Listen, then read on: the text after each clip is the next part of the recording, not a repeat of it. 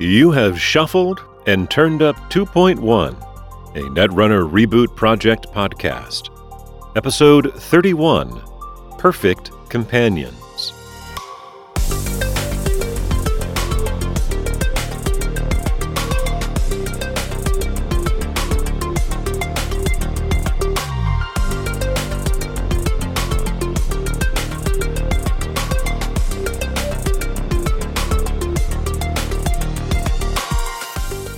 Hey, this is Remy.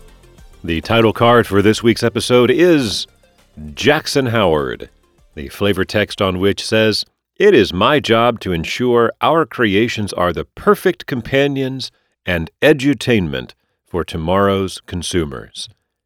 And if there's any question about whether Jackson Howard is evil, certainly it is his use of the word edutainment. Uh, I have a lot to say about Jackson Howard. That will be a good chunk of the episode. But we're also covering other cards. There were there were actually other cards released in opening moves for the Corp. We'll cover those as well. But to begin with, we're going to get into some more spoilers for the upcoming booster.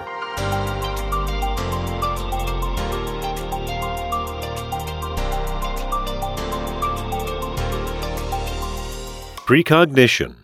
More spoilers from Style and Slander, the third booster for the reboot project.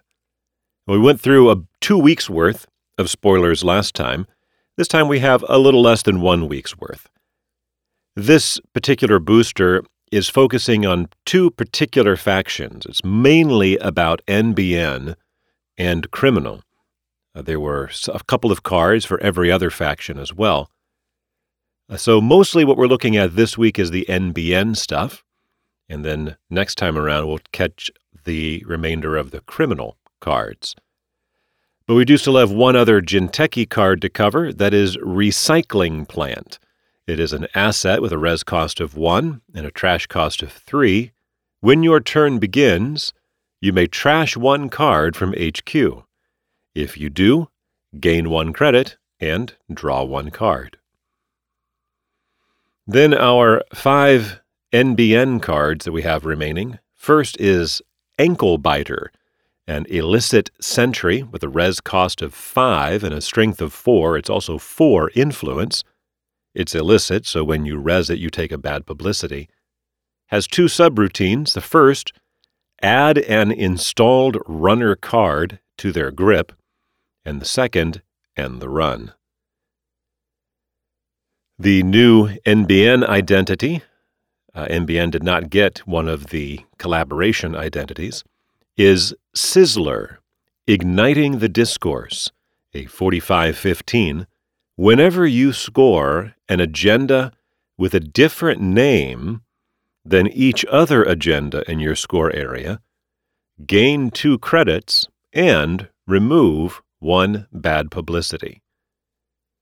Now, even though it says each other agenda, and maybe another, I think it might be rephrased, a different name than any other agenda that may be in your score area, it works even if it's the first agenda you score. Retrospective is an operation for NBN with a cost of 4 and 3 influence.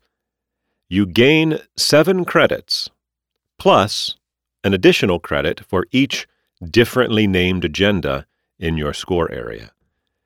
So, if you have no agendas scored, it's going to be cost four, gain seven, so it's basically beanstalk, except you have to have four credits to use it. If you have scored one agenda, well, now it's as good as a hedge fund, but it costs one less to play. If you have two agendas scored, again, they have they're different agendas, different names. Well, now it's restructure, which doesn't exist yet, but if you're paying any attention to this part, then uh, you know what restructure is. But instead of costing 10, it costs 4. And if you have three agendas that are differently named, well, now it's really good. Now it's amazing because it's gaining, gaining you 6, and you only have to have 4 up front. Gish Gallop is a 3 1 agenda if this card is installed when your turn begins, you may score it. So that's interesting. And then due diligence, an operation with a cost of one, three influence, play only if the runner is tagged, and then you search R&D for a gray ops operation. Or I guess it could be, I don't know if all gray ops are all gray ops cards operations. Anyway, a gray ops card, and then play it, although you have to pay the cost to play it. So there are a few more, mostly NBN spoilers, and we'll get the remainder of the criminal spoilers next time.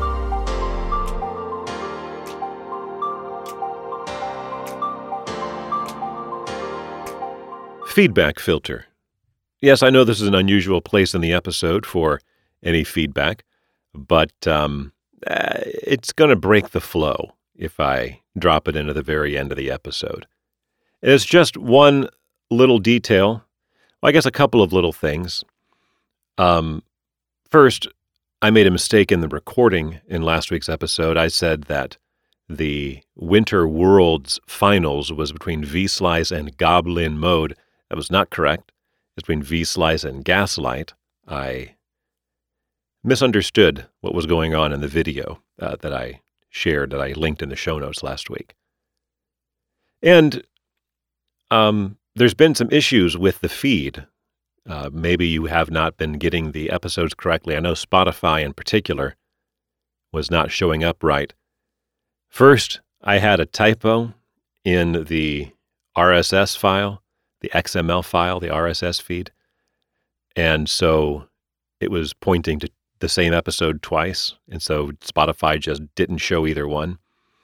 And then for episode 30, I it was weird. I uploaded I uploaded the RSS feed first or updated it and then only later remembered to go and put the file in. And so because I did that, it just confused Spotify to no end. So hopefully that's all sorted out. But if you ever have any issues, the easiest way to get a hold of me is in the Discord in the 2.1 channel. Uh, thanks to Huggin Ronan for bringing that to my attention. And uh, you can also send me an email or whatever. Let me know if you're having any issues with that.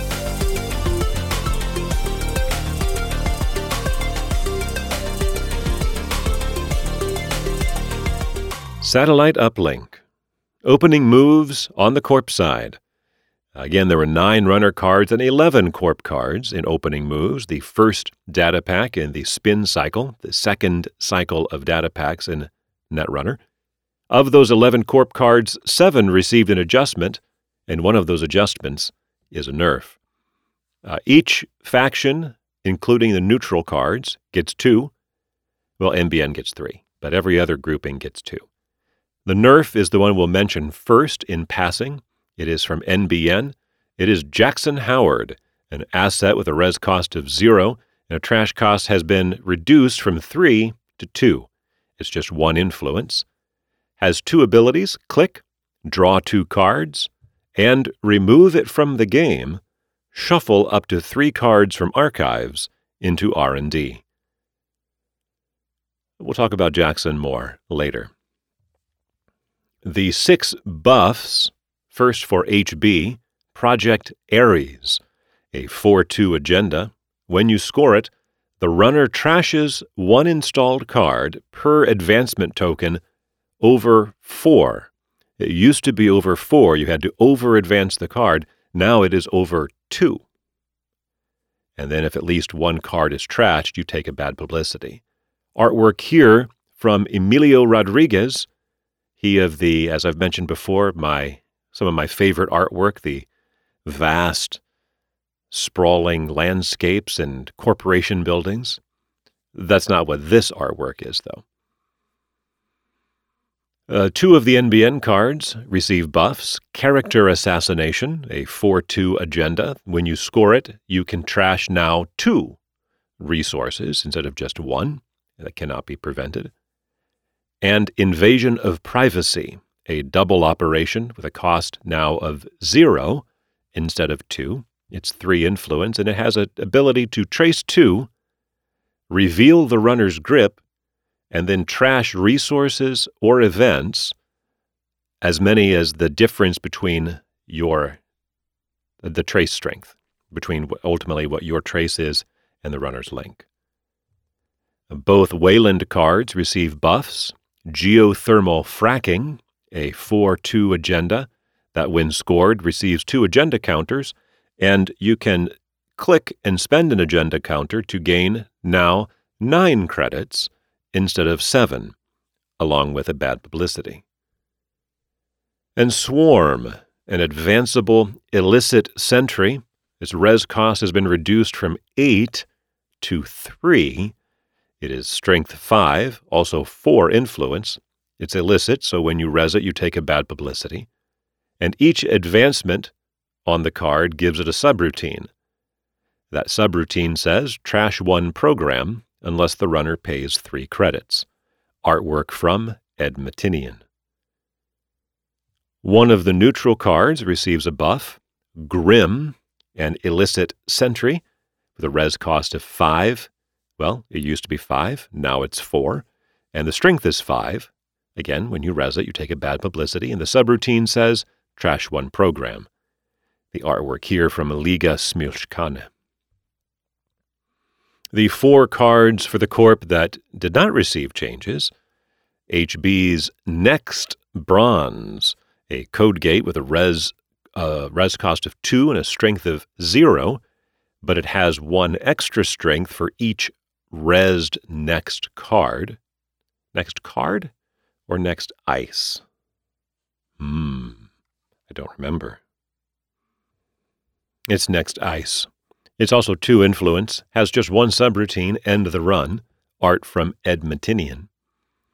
Both Jinteki cards are unchanged, Celebrity Gift, a double operation with a cost of 3, and of course the extra click, and 3 influence. Reveal up to 5 cards in HQ, then gain 2 credits for each card you revealed. Matt Zeilinger did the, did the artwork for the uh, teacup giraffe on the card. And Himitsu Bako, a barrier with a res cost of 2 and a strength of 2, it's also 2 influence. For 1 credit, you can add it to HQ. Its subroutine is End the Run. And the other neutral card, Cyberdex Trial, an operation with a cost of zero. Purge virus counters. Very simple. The at a glance data pack reviews from Reddit, that I don't always remember to include, said that for HB, a good card in this pack is Next Bronze. For Jinteki, a good card is Himitsu Bako, and a great card is Celebrity Gift.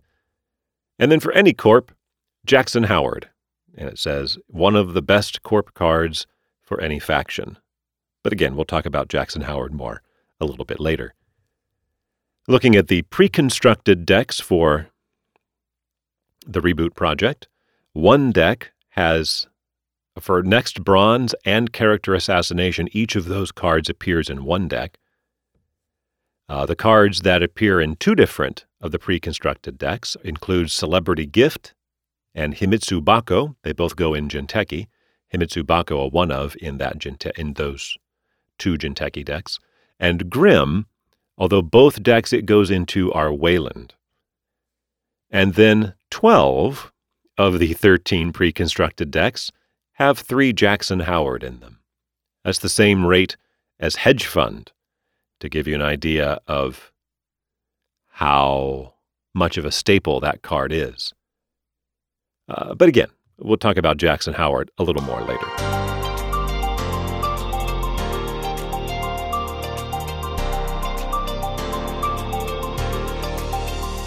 The source. The Corp nerf in opening moves is Jackson Howard. Here's what the big boy says about it Jackson is essential for a healthy game, but was too much negative tempo for the runner to trash.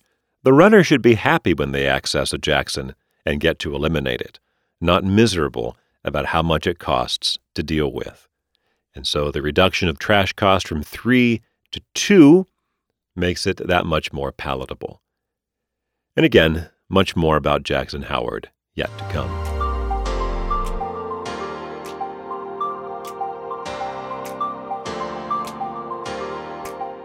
Matrix Analyzer. Let's talk about the Corp buffs in opening moves, starting with Project Ares. So, as I mentioned, Project Ares previously required being over advanced to benefit from the ability, but now, if you score it, you've advanced it two times beyond the two requirement, and so you automatically trigger that, and two installed cards will be trashed. But you can trash more by over advancing it. Now, why is this a good change? Well, let me share this Netrunner DB review from Tie Dyed Vortex, which was posted at the time of Data and Destiny's release. Therefore, it covers pretty much the exact card pool of the reboot project. This is, he says, in my opinion, the worst agenda in the game. Firstly, it's a 4 2 in a faction with two 3 2s Accelerated Beta Test and Project Vitruvius. If you aren't planning on overscoring Ares, then it's a blank 4 2, which makes it strictly inferior to Project Vitruvius, or another in faction 4 2 efficiency committee, which at least gives you three extra clicks. So you would have to overscore it to make it worthwhile. It's not too difficult to over advance it by one. You're effectively scoring a 5 advance agenda and getting one less point, which is justifiable if you're getting enough value. But if you only overscore by one, then the result is simply the runner trashes one of his or her installed cards, and you take one bad publicity. That is a terrible deal. Consider this one of the best runner cards in the game is Desperado, because it gives you a credit after every successful run.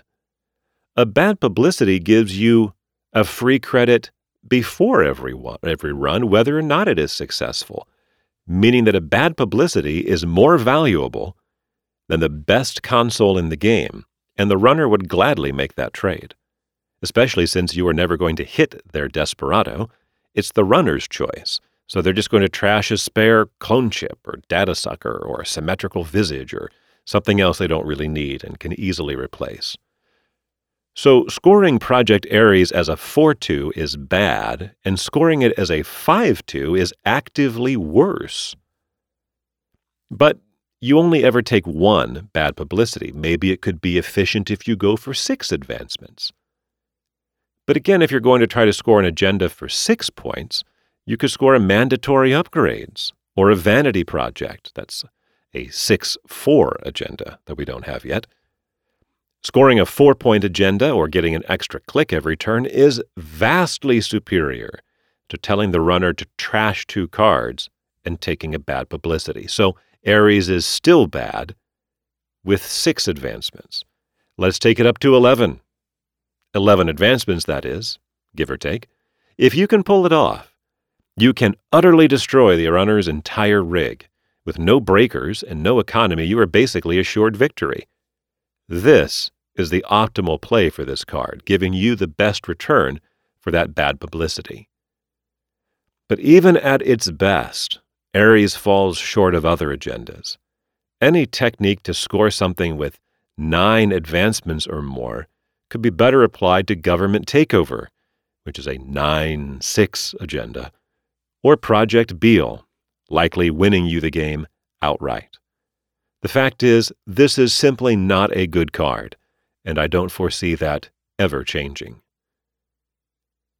Well, how about if you make it so that it automatically trashes two cards with just the one bad publicity? Well, that's a much better card, and so that is a good change. Uh, invasion of privacy is one of the other buffs. I'm curious to watch how the costing of doubles goes, because so far, three of the four doubles that we have seen uh, that's frame job, hostage, invasion of privacy, and then celebrity gift is the fourth. Three of them have gone from a cost of from a cost of something to zero. Frame job has gone from costing one to zero. Hostage from one to zero. Invasion of privacy from two to zero. Only celebrity gift has not been reduced in price. And that's because it's just a good card. So uh, is that going to be a con- that going to be a continual? Is that just a continual theme that all of the doubles are pretty much overcosted?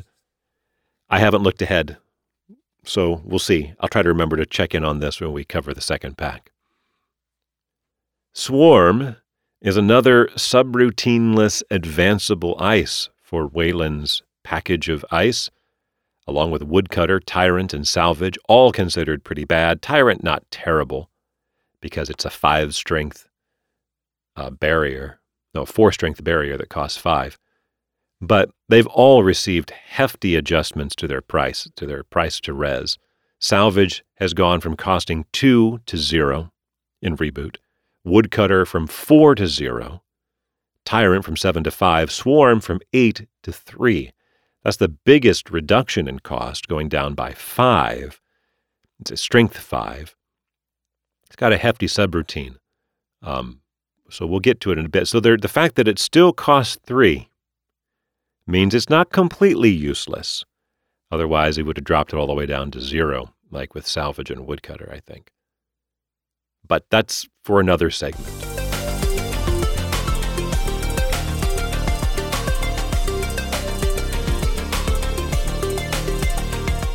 Ice Analyzer.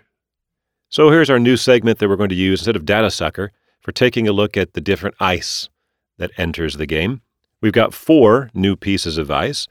Let's talk about the end the runs, starting with Next Bronze.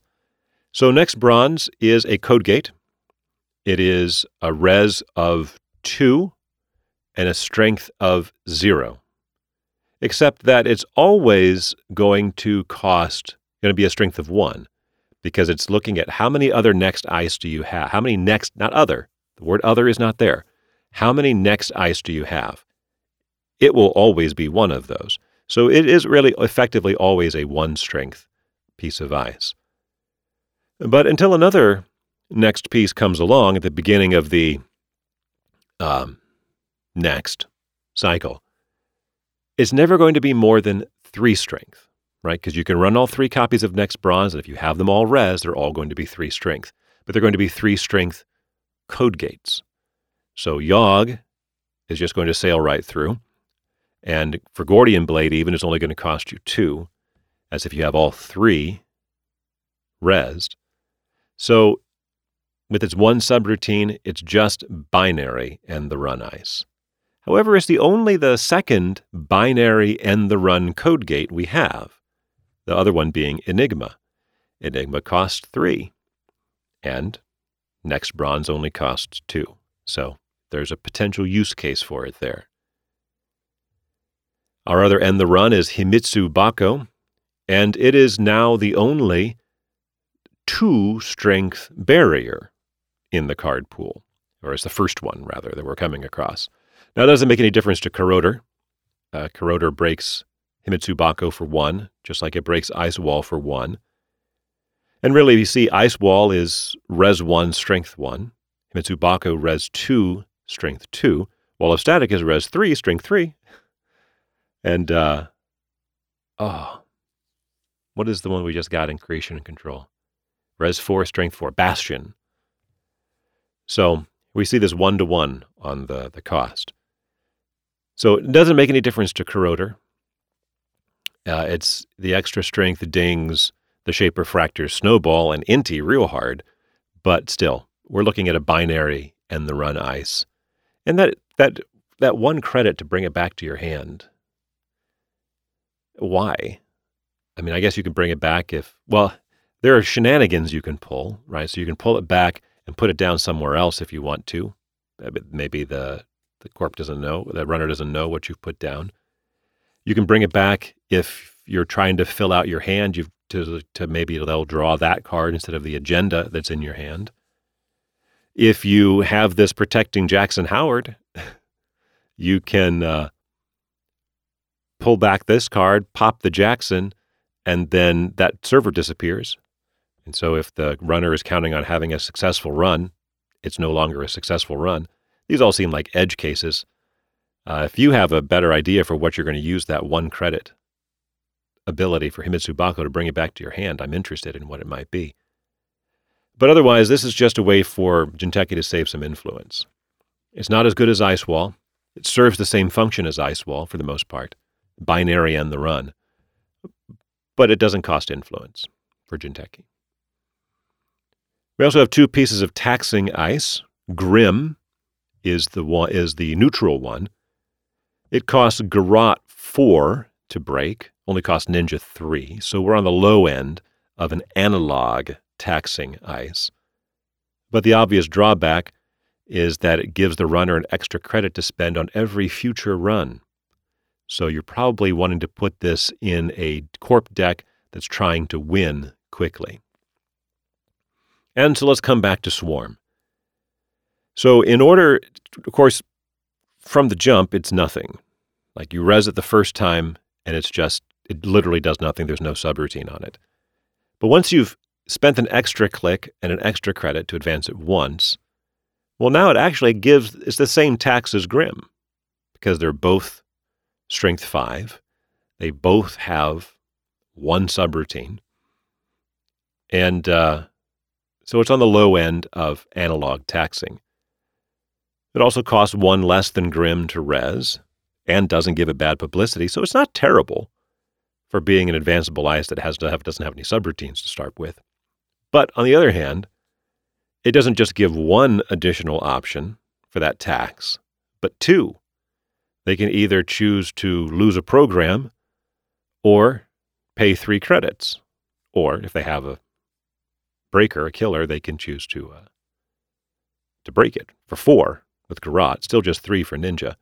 So they'll probably pay the three credits the first time, unless they have Ninja out. Probably they're not going to lose the program. I would think that's typically not the cost you would want to pay. So typically think of this as it costs three credits if it's got one sub. Now, if you've got two subs on it, two programs are six credits. That's pretty significant.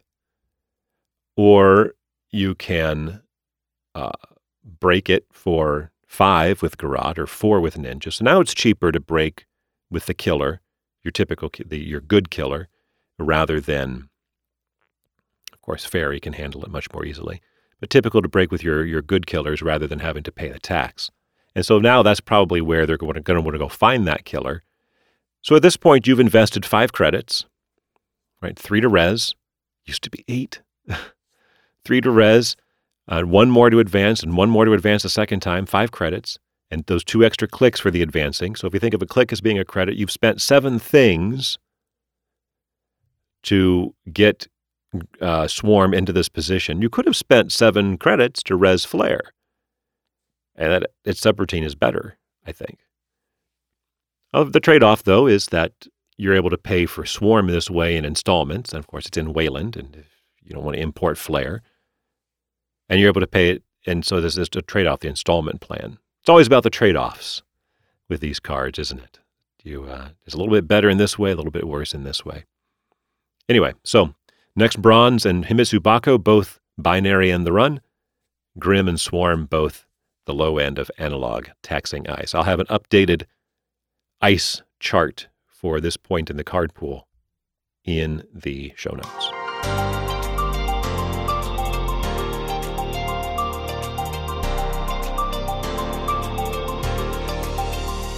Mandatory upgrades. Jackson Howard. All right, here we go. Uh, you know, I said last week that my goal is to have shorter episodes. I think I'm going to miss that goal. I don't know how long this is going to run, but I don't think it's going to be a shorter episode. Of the pre constructed decks, as I said already, there's only one of the 13 that does not run three of Jackson Howard. It's the YOLO Grendel deck. So the fact that every other pre-constructed deck uses 3 Jackson Howard is widely applicable. Obviously, NBN doesn't have to pay the influence for it, but every other faction is, I mean, is willing to pay the influence. The only other card that that's true for, as I said, was hedge fund. So you can really think of Jackson Howard as being as indispensable as hedge fund. And it does a lot. We're going to talk about a lot of the different things that it's able to do. But the first thing that comes to mind that I always has come to mind for me that it does is it helps you with being flooded with agendas. And so, since that's like it helps with that variance. You just have a bad draw, or you mulligan into a bad, even worse. You've, we've all had that happen, right? You draw four agendas and you mulligan into five or something like that. So Jackson Howard is the solution to that problem. There's a uh, this really funny. Anyway, this this this funny thing that was posted on Reddit. It's a, a corruption of the Our Father prayer from Jesus' Sermon on the Mount, uh, posted by Raven GM with some help from Skater for Sale back in June of 2014. it goes like this Our Jackson, who art in my deck, Howard be thy name. Thy install come, thy drawing be done in all decks, as it is in NBN. Give us this day our daily cred, and forgive us our trashed agendas, as we also have forgiven Whizzard for trashing you. And lead us not into agenda flood, but deliver us from R&D lock. For thine is the deck, and the OP, and the glory, forever and ever. GG. Uh, that's funny. So I had a couple questions in advance of this episode that I dropped into the 2.1 channel in Discord. And I will share with you a couple of the answers that I was given. There was a little bit more discussion in there. You're welcome to go read it. But my questions were this one, why is this an NBN card? Which is to say, why does every other corp have to pay influence in order to use this necessary effect? Could it not just have been neutral, even with one influence if necessary? And has Reboot adjusted anything to compensate for this? It doesn't seem like the IDs have just been given a flat plus three influence, for example. Two, why does the card have two powerful effects? The ability to work around agenda flood is obvious and one I've always understood. I didn't understand the power of the card draw part until I got here. I never shook my fear of throwing things away. That was born from the first year of playing the game. Is it just that the ability to draw a lot hinges directly on digging things out of archives, such that they simply need to be on the same card? Goblin Mode answered that question by saying, I think it's very important that Jackson does both draw and shuffle back. It wouldn't work any other way. The big boy mentioned that Jackson is fundamentally more interactive than just, say, putting this ability on the basic Corp card as a basic action, because you can trash him from centrals. His existence promotes early game attacking. Many Gabe games are won by trashing a central Jackson. See, it's that kind of insight that's the sort of thing that seems so obvious once it's said. But yeah, how do you deal with Jackson Howard? You he you put him the court puts him out, you run to trash him, the corp just uses him. You never trash Jackson if he's installed. But if you can get at him from R&D, right?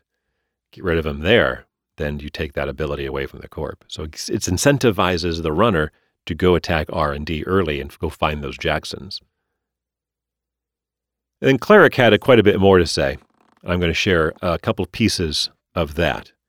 He says, So supposing we grant that the reshuffling 3 is needed, it's tricky to say for sure how good the drawing is. It's at its best for mitigating bad RNG when you want to score but can't find agendas and kinda at its worst if you're just using it to draw and play money or something, which is a nice distribution of strength. But yeah, all that, all that said, Reboot did put it to trash 2, along with buffing other corp to- tools and nerfing runner threats, making the situation less dire than it was at the original time of release. Regarding the first question, that's the one about that I had about why isn't it just neutral? There's been some discussion of this earlier, which might be good to dig up, but the short version is that putting Jackson to neutral effectively means giving NBN IDs minus 3 influence, which doesn't seem necessary. nor does giving all factions plus 3 influence seem required, which is another way to do it. Overall, the NBN IDs all seemed to need help with the removal of AstroScript. Remembering, remembering that AstroScript is, in its original printed form, you it was just like a, a paid ability to free advance something. In reboot, it's been limited by saying that you the card can't be installed this turn to be advanced. FFG handled it by limiting AstroScript origin, eventually to one per deck. NSG has handled it by not having AstroScript. So it needed some adjustment in some way. So it's taken away. It makes NBN weaker that it's not there. Cleric goes on to say, and I should say, Cleric is one of the two main guys behind the reboot project. Um, the big boy is sort of the lead design, and then the cleric, cleric is on the development side, the playtesting side, as well as the technology side. Anyway, he goes on to say, I get the aesthetic desire for a ubiquitously useful effect nearly all corpse play to be neutral. I'm just saying I think balance wise, making Jackson neutral would probably also require giving NBN IDs influence to compensate, so it'd be a wash. I think the big boy has somewhat differing opinions on it, but for me, it'd be one of the things I might change if I was actually remaking Netrunner. Seeing as there doesn't seem to be a balanced reason to do the change, best to not do it for reboot. And one of the suggestions he had was, again, doing something where you make it like a basic, more like a basic corp ability in some way, which is what the big boy is referencing when he said, if it's that, then the runner can't interact with it as much. Uh, going on with Cleric, like if we did give all other corps plus three influence, suddenly GRNDL, which doesn't play Jackson, gets a boost, and it doesn't seem like they really need it. Then Aowashi and Cleric also had a sort of philosophical discussion about the state of late Fantasy Flight and early Null Signal versions of the game because they didn't feature Jackson Howard. And Aowashi was like, yeah, but it was fine. And Cleric was like, yeah, but I didn't like it. and so there are, that's the, the missing Jackson, Jackson Howard missing really, it's a huge impact in the game. However, Cleric's first comment was this I think part of Jackson Howard's power level can be explained by the state of Corp at the time you might have a look at. Uh, he provided an address for a StimHack article called Netrunner Episode 4 A New Hope, which is ancient, of course. Basically, Corpse really needed the boost. And so, well, that sounds like a segment.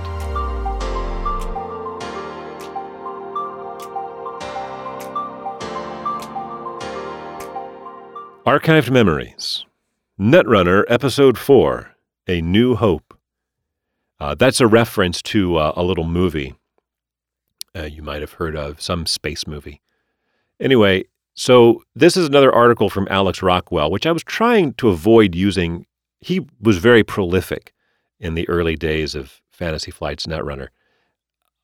I was trying to avoid using another one of his articles so so soon, but this one is just explains everything about Jackson so well. It's also kind of long. So here's where I'm going to really run myself out of time. But I'm just going to go ahead and read this article because it just explains Jackson and it, it maybe helped me to internalize his power a little bit better. Because when I was when I was originally playing the game, I've mentioned before, I played this game from release. So the point Jackson came around, I'd been playing for a year. Everybody's like, Jackson goes in every deck.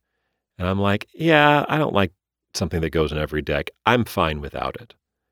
And uh, so I largely didn't do well with it. And so clearly I didn't understand how integral he really is. And so, this article. For months, Netrunner has been getting more and more tilted in favor of the runner, especially in high level play. Jeff Hollis made an excellent post about win rates at high ELO Netrunner play. For high skill players playing against each other, runners had a 60 40 advantage. If the runner was criminal, it was close to 70 30. This data was taken across all time, including plenty of games from the earlier sets where the runner advantage was smaller. I'll mention that this is da- this data he's referring to is from OCTGN, the forerunner of Jinteki.net, where the there was data for each game. Like here's what I don't know what how extensive the data was, but at the very least it said here's who this different size were and who won. Playing with the newer sets was even worse, as all runners had received strong economy cards like Kati Jones and good attack options like R&D interface, but Corps still weren't getting much. Each set, one Corp would get something nice like Project Beale, and every runner would get cool things, and the options for viable Corp decks got smaller and smaller. But for the average player, Netrunner was still close to 50 50. And for inexperienced players, Corps did well, and runners routinely got wrecked by last click runs into Ichis, snares, scorch combos, and so on. Then, Creation and Control was released. CNC's effect on the balance between Corp and Runner was like Anakin turning evil and murdering all the little Jedi kids in the temple. Uh, that must be some movie reference. Runners got so many good cards from that set, helping every aspect of their game daily casts and dirty laundry for economy. Same old thing to allow even more abusive account siphons. Sahasrara was the best thing ever for noise, even better than Workshop, and can be good for shapers too. Atman meant that entire swaths of ice strength can be nullified at once, especially when combined with data suckers. Clone Chip and Scavenge met recurring parasites and imps in Shaper. Professional Contacts was an improvement over the traditional magnum opus Shaper economy.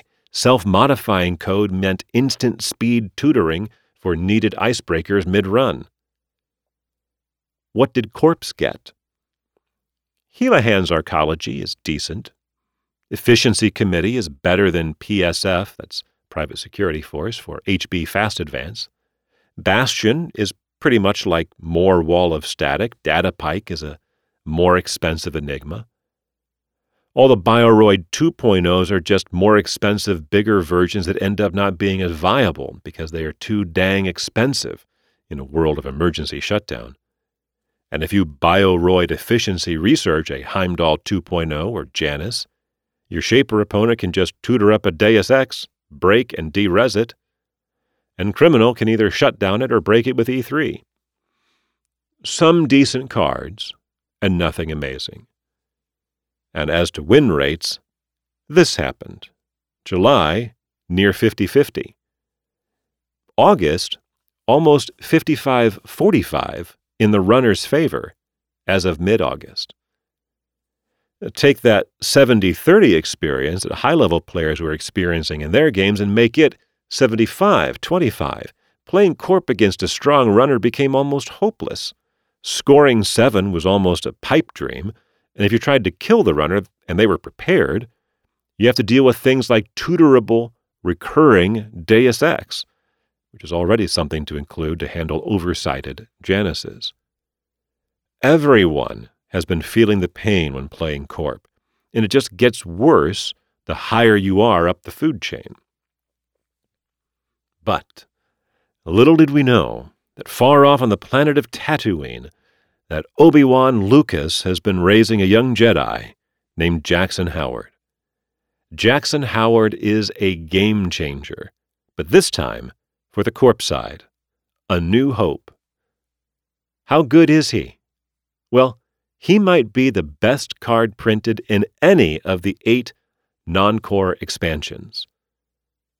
While the good 3 2 agendas are better for their particular corps, at an influence cost of one, Jackson helps all corps. But I said card, not corp card. Yes, Jackson Howard might be better than any runner card since Account Siphon.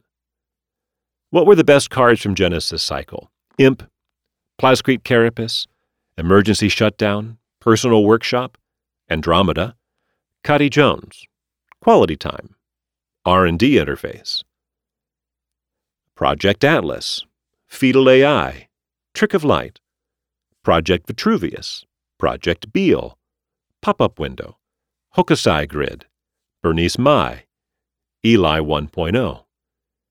Most of those cards helped one faction a ton, or were meta cards like Plascrete. Some of them helped all factions a good amount, like Pop Up Window or Kati Jones. Runners got great economy, ways to answer ice, and attack options. Corps mostly got one good agenda each and a nice zero cost ice. Jackson Howard is at least on par with the top runner cards and better for all four Corp factions combined than any other card since Core Set. Okay, enough hyping him. OMG, Alex, all I've read for the last two days is you hyping Jackson Howard. Why is he that good? First off, Jackson serves two roles. First, as a draw engine. Second, as a way to move cards from archives to R&D. Both are strong, and he is very good at both.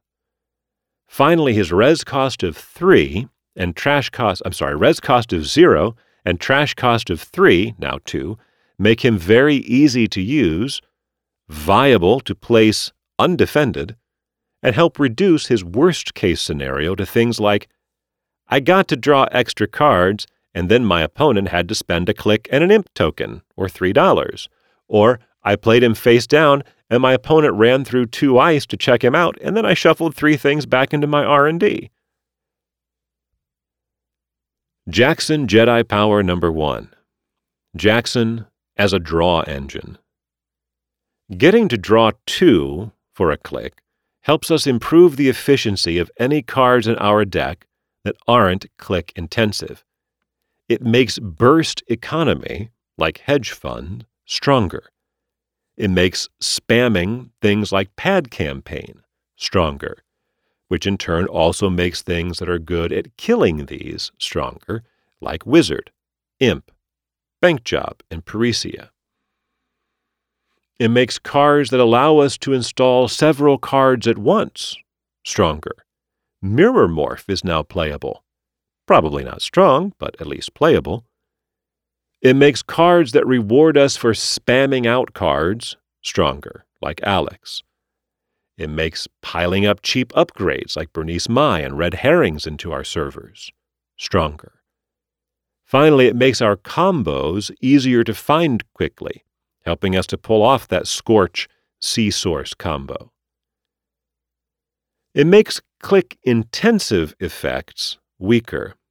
Melange Mining Corp becomes a bit weaker, though still not bad. But you might prefer to simply get a lot of burst economy in your deck, draw them with Jackson, and play them. Jackson is simply the best way to draw cards. If you played Anonymous Tip, needing money or ice, and it gave you more agendas, you probably lost. If Jackson gives you more agendas, you discard them and shuffle them into your deck. If he gives you ice and money, you're happy. And the runner has to run and pay money to get rid of him. Jackson Jedi Power Number 2 Countering Noise. Is noise milling agendas into your archives? just shuffle them back in. Because you can do this instantly, it is a strong counter. Noise cannot build up six viruses on a workshop, run archives, dump a bunch of cards into it mid run, and then access the agendas. If Jackson is in play, you can simply put the agendas back into your deck instantly. Protecting Jackson will be important in this matchup, as Noise will want to kill him before his big milling. If Noise doesn't have Workshop, but is instead milling over time, then protecting archives well and putting out Jackson once something actually gets in there will be a good option. Guarding archives wasn't a good solution before because Noise only ever had to get in once, near the end of the game. But now, a couple ice on archives, making him not want to run often, combined with Jackson, and you're pretty safe. If Jackson didn't do anything else, you might include him if you expected lots of noise, but overall, noise would only suffer if he was expected to be dominant because most people wouldn't include Jackson in their deck. It's like Plascrete. If you expect no scorched earths, you don't play it. If most people don't play it, it doesn't hurt Wayland. But Jackson Howard isn't one dimensional. He crushes noise as a side effect of doing tons of other great things. It's as if you combined Plascrete and Quality Time into one card. $3 hardware, shaper, one influence. When you play Quality Plascrete, draw five cards. Put four co- power counters on Quality Plascrete, remove one to prevent one meat damage. How many Quality Plascretes would get played? Three in every deck ever. When you take a strong meta card and make it universally playable as well, then it is a part of every deck, and the part of the meta that it counters is dead. Noise is dead, like completely, utterly screwed. Whizzard Siphon Denial with Rooks, or a new Reina Roja denial deck with Caïssa programs are the future of Anarch now. Nietzsche. God is dead. God. Nietzsche is dead. Jackson Howard. Noise is dead. This one we are certain about. Maybe you can still do okay with noise. You'll be fighting an uphill battle trying to mill people, but maybe you can use it as a small bonus while you also medium dig them. Force the Corp to defend a Jackson Howard in play, holding it until you mill some agendas. But noise being dominant? That time is over. The professional contacts parasite recurring Kate deck is better than him now. Andromeda is way better than him now. Heck, Whizzard might be better than him now. Jackson Jedi Power number 3 Avoiding Agenda Flood. Hands that automatically lose the game. Jackson helps you avoid agenda flood. We've all experienced those games where we mulligan into a bad hand, or we keep a one agenda hand, draw an agenda for our first turn draw, draw an agenda for our second turn draw, and draw an agenda when we play green level clearance. Draw four agendas right away, and we have this hand entirely full of agendas and not enough ice or money to do anything about it. You can try to just slap agendas into play and hope the runner doesn't run them, but it's almost always a losing proposition no matter what you do. Jackson saves us from that scenario. Hands that don't automatically lose the game. Play Jackson, draw two, draw two. Discard, accelerated beta test, priority requisition, priority requisition. Once the runner runs either Archives or Jackson, sacrifice him to shuffle them into R&D. We get to make the runner waste a click too, which is nice. Or if they delay, we can continue drawing too. Suddenly we have a reasonable hand again, and most of the agendas are gone. Essentially, Jackson is the best rework ever.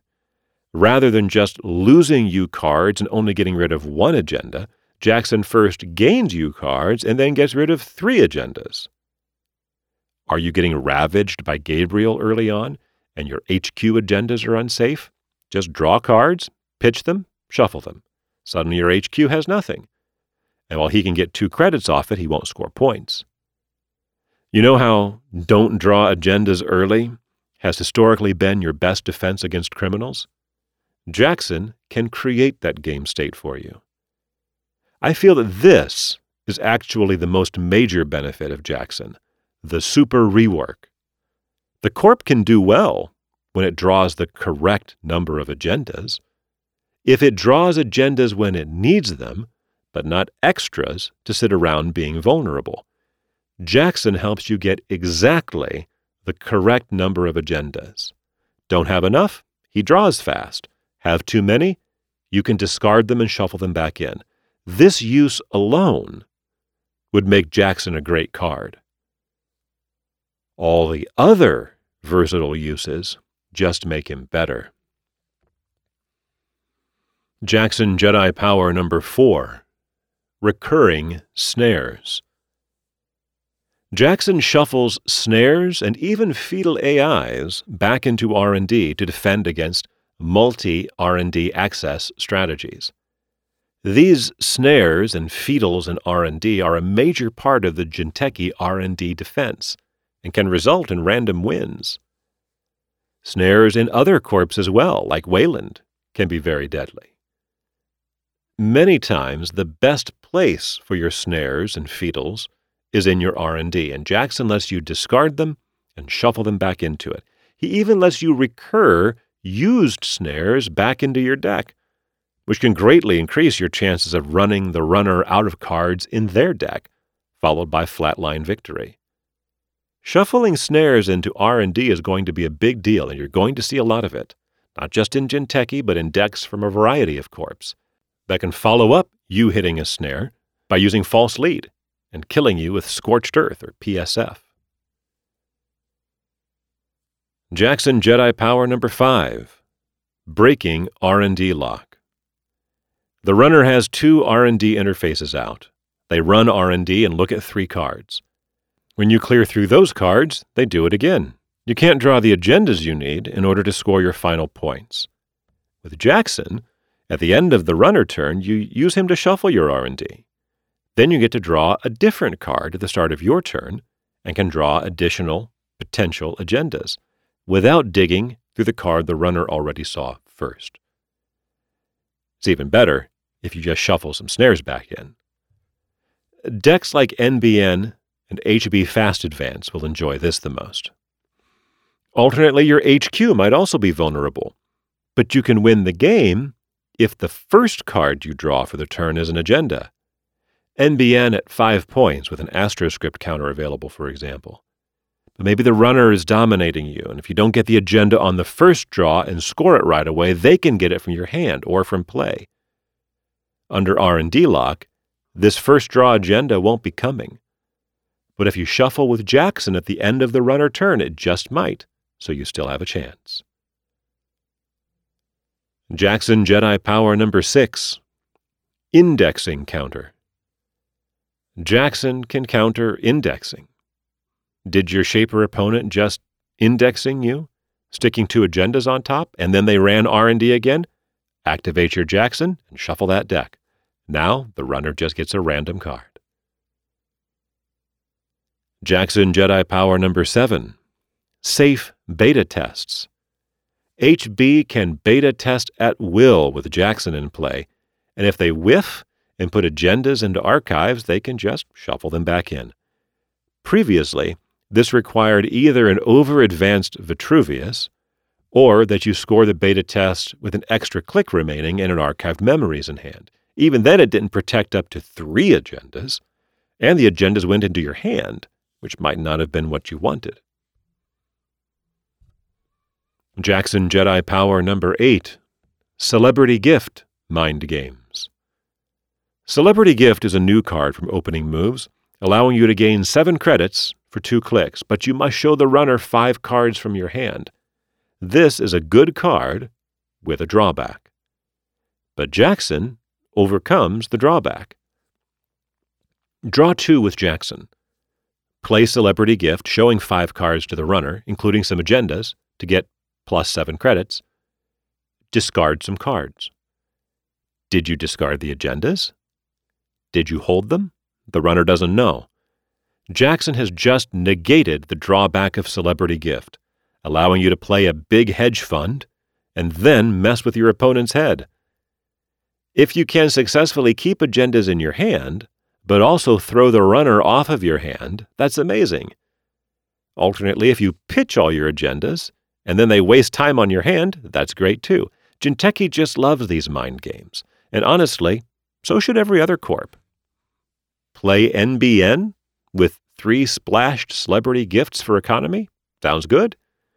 You have no idea if I just pitched the agendas and running my hand will be a waste of time, or if my hand still contains that Project Beale and you need to run it, or else I'll score it on my Sansan that I can now afford to res. Jackson Jedi Power Number 9 Burst Economy Recursion and R&D Protection. Jackson can be used to improve your R&D defense. Are you in a situation where R&D is very vulnerable? R&D interface or medium and the runner keeps killing your ice there, but your HQ is safe and the runner is uninterested in it. You can use Jackson to draw a bunch of cards, get a couple agendas, and then shuffle three non agendas back into your deck, improving its ratio of agendas to non agenda cards. The recycled cards might even be things like Hedge Fund that you would love to draw again, or San San City Grid, or Celebrity Gift. Maybe they're used biotic labors, and when you draw them again, you can fast advance the agendas that are now safely in your HQ. At the end of the day, using Jackson this way helps you make R&D slightly less favorable to run for agendas while helping you reuse powerful cards. Jackson Jedi Power number 10. Jackson's invulnerability to bank job and dirty laundry. One of the drawbacks of assets is that you either have to defend them or you place them out in the open and open yourself up to a bank job.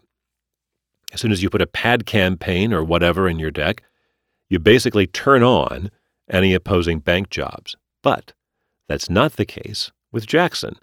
You can play Jackson, intend to put him into play undefended, and still not be vulnerable. As soon as the runner puts out a bank job and runs him, you simply activate his ability. He is gone. There are no longer any cards in the server, and the run ends. It's not successful. The runner can't bank job, they can't get money from Desperado, they can't get money from Dirty Laundry if they played it. Tip Never dirty laundry at an undefended Jackson. Note that this also helps guard your face down unprotected assets from being hit by dirty laundry. If they try this and your card is a Jackson Howard, you activate him, end the run, and they're out two bucks in the card. Note, this does not result in an unsuccessful run either, so sadly you can't play successful demonstration. How good would that be? Summary At an influence cost of one, Jackson represents tremendous value to all corps. Weyland loves drawing to get their burst economy and kill combo and loves recycling snares. Jinteki loves using Jackson after revealing their hand with celebrity gift and discarding. They also love recycling snares. NBN loves to draw spammable annoyances like Bernice Mai, evade R&D locks that are preventing them from scoring the final needed points, and could even use snares in a never advance type strategy with Edge of World, Snare, and Private Security Force. HB loves risk-free beta tests. Every corp loves to discard agendas when flooded with them and then shuffle them back in. Every corp loves countering noise. Jackson isn't just a high upside card, he is allow a low downside card as well. With res cost 0 and trash cost 3, you never lose any credits using him, but the runner might lose credits on him. He almost always costs the runner at least as much effort to deal with as you spent getting him, and there is high potential to get, get bonus draws from him before he goes away. Even when using him to discard and shuffle in agendas, you can force the runner to lose a click in order to eliminate him and his draw power from the board. Either they run him and then you use him, or they run archives and then you use him. He can't be bank jobbed. Jackson provides a new hope to Corps in a world where runners are stomping all over them and the runner advantage is present at all levels of play. For the first time in many sets, the Corp received more from a pack than runners, and the gain is for every Corp, not just one faction. When constructing Corp decks in the future, I strongly recommend that you begin them with two or three Jackson Howard and then work to fill in the remaining 46 cards. If you don't know what to cut, cut your worst couple ice he will help you to draw extra ice, and then the average ice you get will be better. And the extra agendas he draws you while finding that ice, he can put back in your deck if needed. And let me just insert here this is why the big boy says that 19 ice is okay before Jackson, but 17 ice is all you need after Jackson because he can help you find the ice you need. He will make your deck better. He will perform solidly every game, and sometimes he will completely save you. Play your snares, play your burst economy, find your kill combo, activate your beta tests. Use Jackson as a super rework, or play mind games with the runner, counter noise, weaken Gabe's early HQ pressure, and kill Kate by hitting her with recurred snares as she tries to R&D lock you, followed by double scorch through her plascrete. That again is a whole article about Jackson Howard, which I will link in the show notes.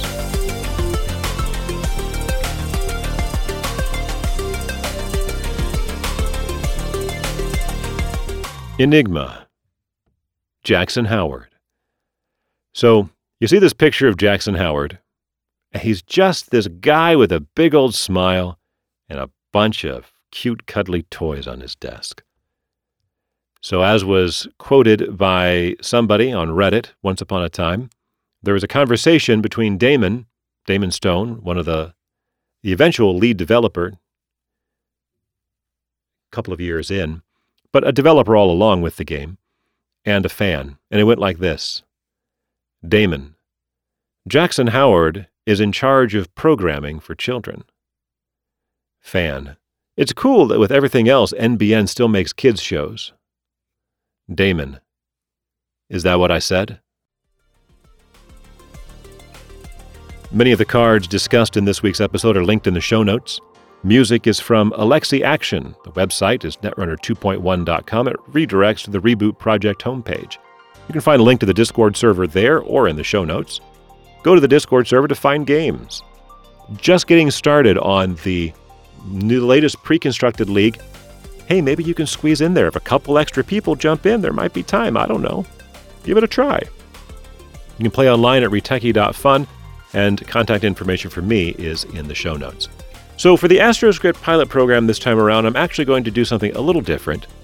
Rather than do either the Worlds of Android or even the flavor insert from Opening Moves, I'm going to do a part of the flavor insert from Data and Destiny, which is the fourth deluxe expansion. It's about Victoria Jenkins, but I'm going to use it because Jackson Howard is sort of a, a main character in that flavor. So we'll take a look at that. Thanks for listening. See you next time.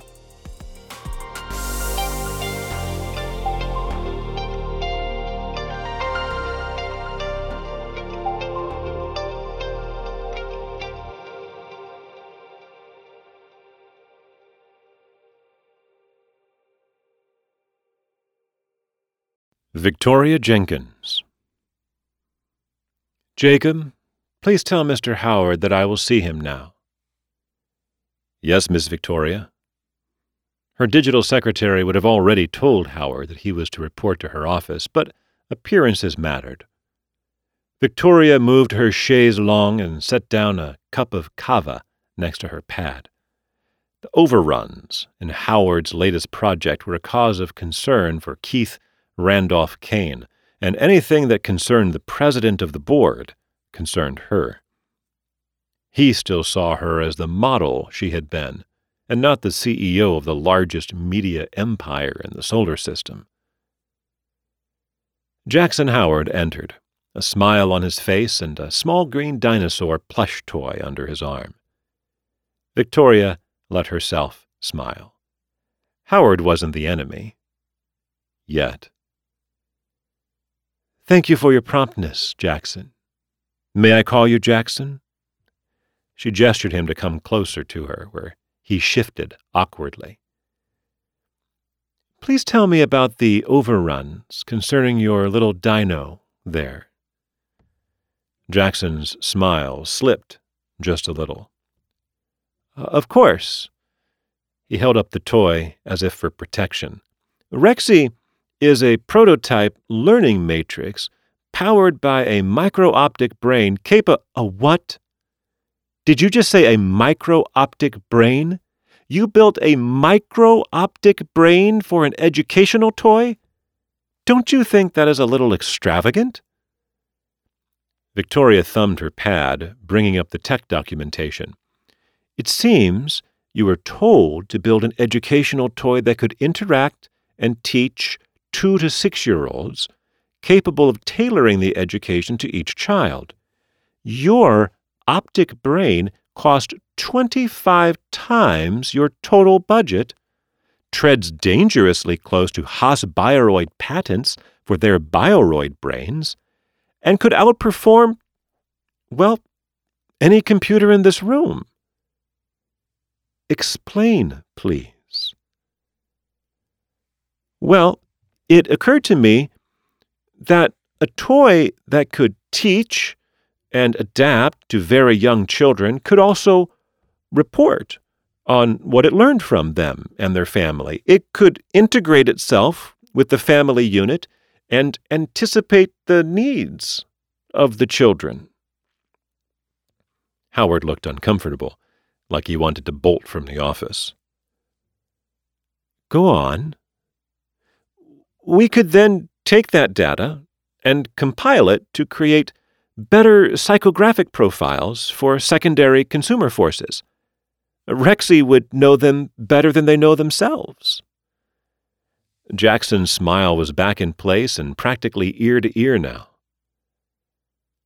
I see one thing that you have not taken into account. I. My calculations predict an ROI of at least 23% with the improved data, and the end user agreement would protect us legally. I like your vision, Jackson, but the scope is wrong. With a toy capable of teaching, adapting, and accessing the net, we can do so much more. She graced him with a rare, genuine smile. You will report directly to me. We'll need to give you a raise, a new lab, and, of course, a title to justify all of this. Let's call it Vice President of Child Programming.